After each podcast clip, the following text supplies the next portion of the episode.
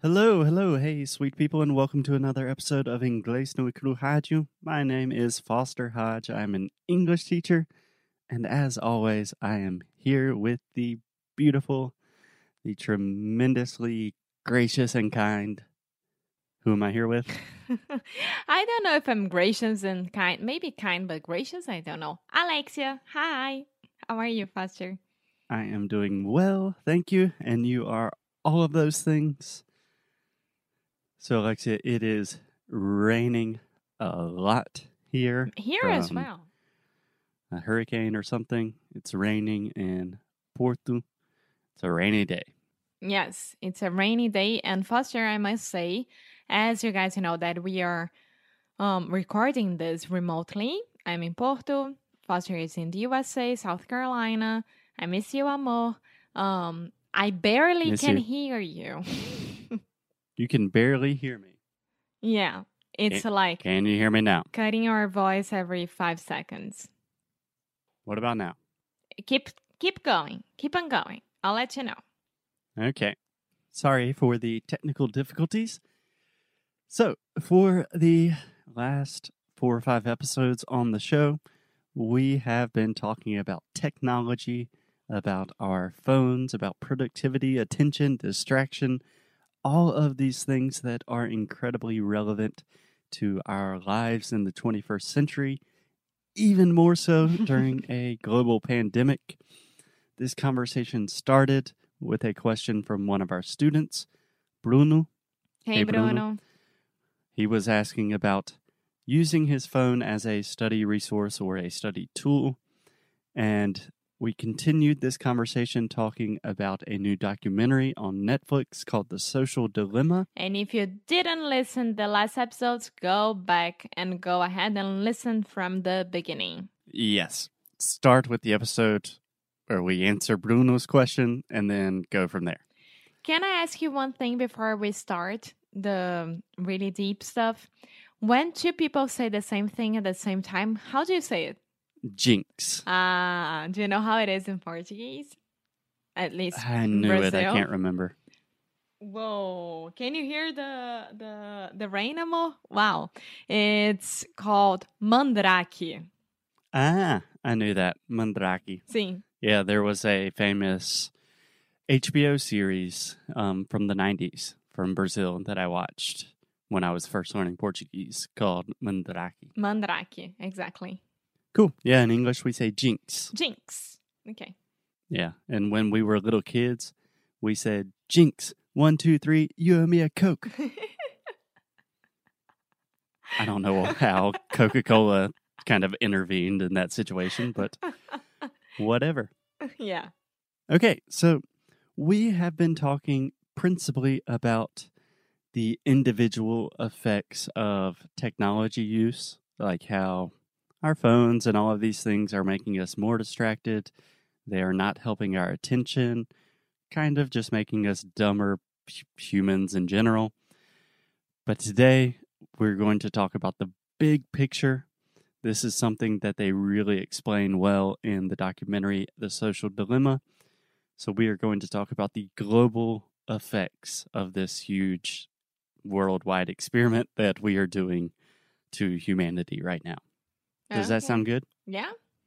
Okay. So, Alexia, where would you like to begin? I think it would be helpful for you to give some of your first impressions about the worldwide effects that you learned about in the documentary.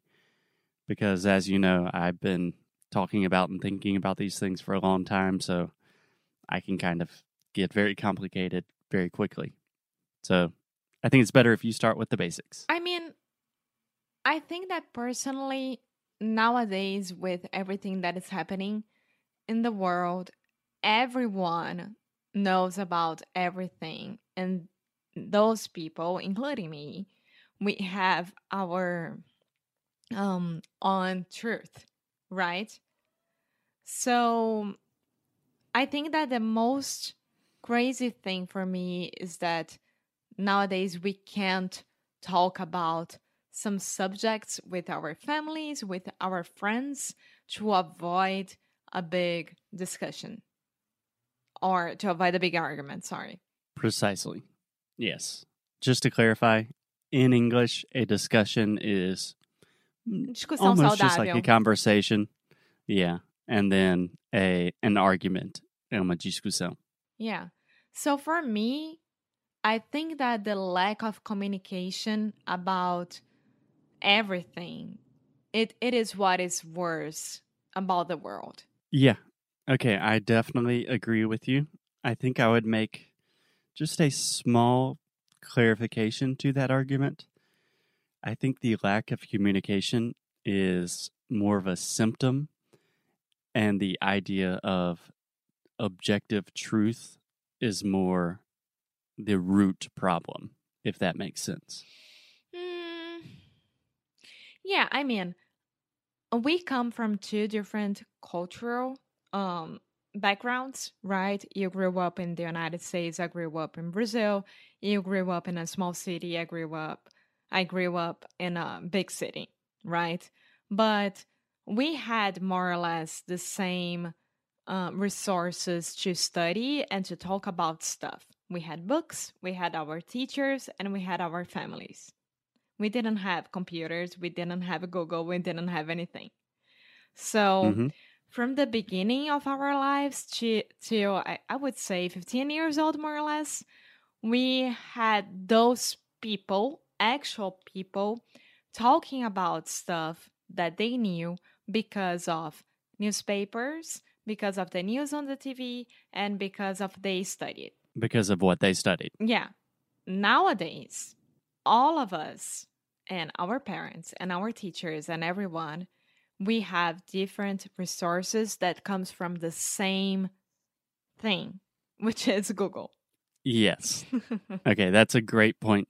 Let's explore this point more deeply. I'm feeling so smart right now talking about this because it's very hard. You're doing an excellent job. Okay, so I agree with you. In the past, we did have a more objective sense of truth and facts and reality. This is not a totally new thing. Like if you imagine our the differences in our cultural backgrounds. Like in school, we did not learn about Latin America or Brazil. That was not a thing. So there are differences in our worldviews, right? Mhm. Yeah, uh, starting with the continents. This is crazy for me. yeah, Alexia gets very preoccupied with the fact that we consider con- continents differently Yeah. in the US and in Brazil. yeah. and the rest of the world. I'm sorry, not only in Brazil, but the rest of the world. Okay, not the point of today's episode. So these things have always existed, but imagine putting them on steroids and then just immediately communicating it to the entire world. It makes it very, very crazy. And Alexia, you said something incredibly important that nowadays we all have our own specific resources, our own places where we receive information. Hey, buddy. And we are all receiving different information, but for the most part, we are receiving this information from the same sources, which is to say, Google, Facebook, all social media, different news outlets. And the big issue here is algorithms and artificial intelligence. yeah. Are you following me? Yeah, I mean, the easy way to think about this is that what they explained during the documentary, but I, I really like to give this this example is that is that um imagine that I believe that the the earth is plana plane The earth is Flat. flat. Uh, imagine that the Earth is flat, and I, of course, um, typed this on Google and made my researches about it. Fi- found some groups that also have people who believe that. tarara, tarara. Okay, and you, Foster, you don't believe that. You believe that the, the earth is round, of course. And that is correct, yes. Yeah. So if I type on my phone or on my computer on Google, sitting next to you, the phrase, the world is, the earth is, it's going to appear for me flat. And for you, it's going to appear round because they already know what we believe. And Google will show the resources and the websites and everything related to what we believe. Exactly. They even give this example in The Social Dilemma, the documentary. They talk about a famous basketball player from the Mhm. United States, That was Kyrie crazy. Irving. Yeah, Kyrie Irving, he's one of the best basketball players alive today. He is a beautiful basketball player. And maybe three or four years ago, he was very, very determined about the fact that the earth is flat. He believes the earth is flat. And even a lot of other basketball players were like, yeah, I mean, yeah, I guess it is. you know, Kyrie said it is. And then a few months after that, he and like all of his media team had to say, no, no, the earth is not flat. Like, he had to say, I was tricked. You know, I got on YouTube and I started seeing all these things. And sorry. yeah. Yeah, this brings up a really, really important point. So, if you think about pretty much everything you do on the internet, now we are talking about the attention economy. So, if you think about Facebook, if you think about YouTube, Google, whatever, how do they make money?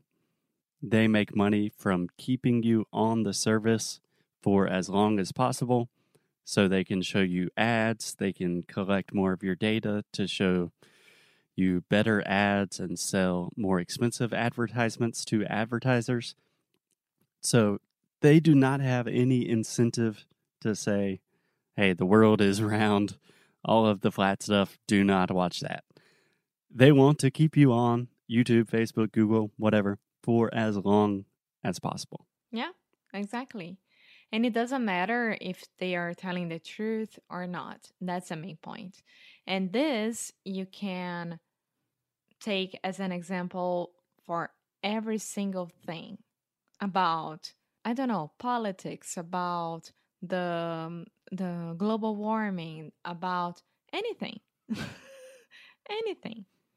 So that's why nowadays everything's so polarizado Polarized. polarized and when you talk to someone someone that disagrees with you they will say like oh i read this article on google because it says this and that and they will give you good arguments about that because this stuff exists and google is showing this to this person and Exactly. yeah and i mean they are creating mini cults about everything You say mini cults. uh-huh Yeah, yeah, essentially. Yeah, in English, we call these echo chambers, where you kind of fall in these places on the internet and everyone's telling you things you already believe and you're just hearing the same information again and again. Yeah.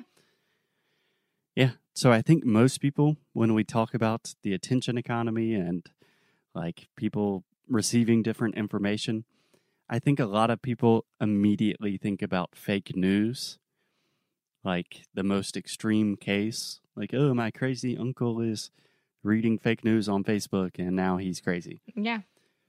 But i think i mean that exists. Fake news is a real and big problem. But i think the bigger problem is just kind of real news but receiving news that constantly confirms what you already believe. So for example if I am on Facebook and I am reading news about immigration. I do a lot of research on the internet about immigration because it's something I care about. It's something that personally I want to live in different countries. The internet knows very well that I am very pro immigration. So when I read about immigration, almost everything is talking about hey, Donald Trump did this bad thing to immigrants, or hey, these are the good reasons why immigration is good. But if, let's say, one of my parents is looking at the news, automatically their feed, the algorithms are giving them information about why immigration is bad or Yeah. negative stories about them. This could all be real information, but it's just confirming our our previous beliefs and it's making us more polarized it's making us it's making it more difficult to communicate it's making everything worse Yeah. And how do we fight that? I mean, because Generation Z is already here and it's already using the streaming um, services and everywhere to talk more and more about what they believe, right? And our generation is becoming an older generation and will be more and more addicted to Google and everything. And the new generation will have to fight that a lot because we won't be able to change that. yeah. And honestly that is a huge question. How do we fight that? I don't know if we are the specialists to answer that question. They do talk about it a good bit in the social dilemma but i say let's leave that one for another day and for now just recognize okay all of these people that you are disagreeing with the fights that you are having with your family about politics or cultural issues a lot of these things it's not your fault it's not the fault of the other person but we are actually in a system that promotes that kind of thinking that kind of behavior Yeah. And remember that you don't own the truth. I don't own the, tru- the truth. And oh yeah, neither your parents or your family. So communication between people and reading and being much more aware of what's happening, um, reading about both sides, it's extremely important nowadays because you can't be against of one thing forever and you can't be on the side the right uh, i mean saying that the right side is that one forever as well you had to have bon senso to understand what's happening and from that on be yourself and fight for for what you believe Yeah. I think that is the fundamental question. If you ask most people, who owns the truth? Most people will think that's a ridiculous question and say, no one owns the truth. The truth is just truth, right? It's totally objective and no one owns it. I would argue in our current world, in the current environment, people do own the truth and they are big tech companies. and that is a very dangerous, scary, complicated situation. yeah yeah so be careful you guys and go watch the social dilemma on netflix. It's amazing and it's very scary. Okay, on that happy note, we will talk to you guys tomorrow. bye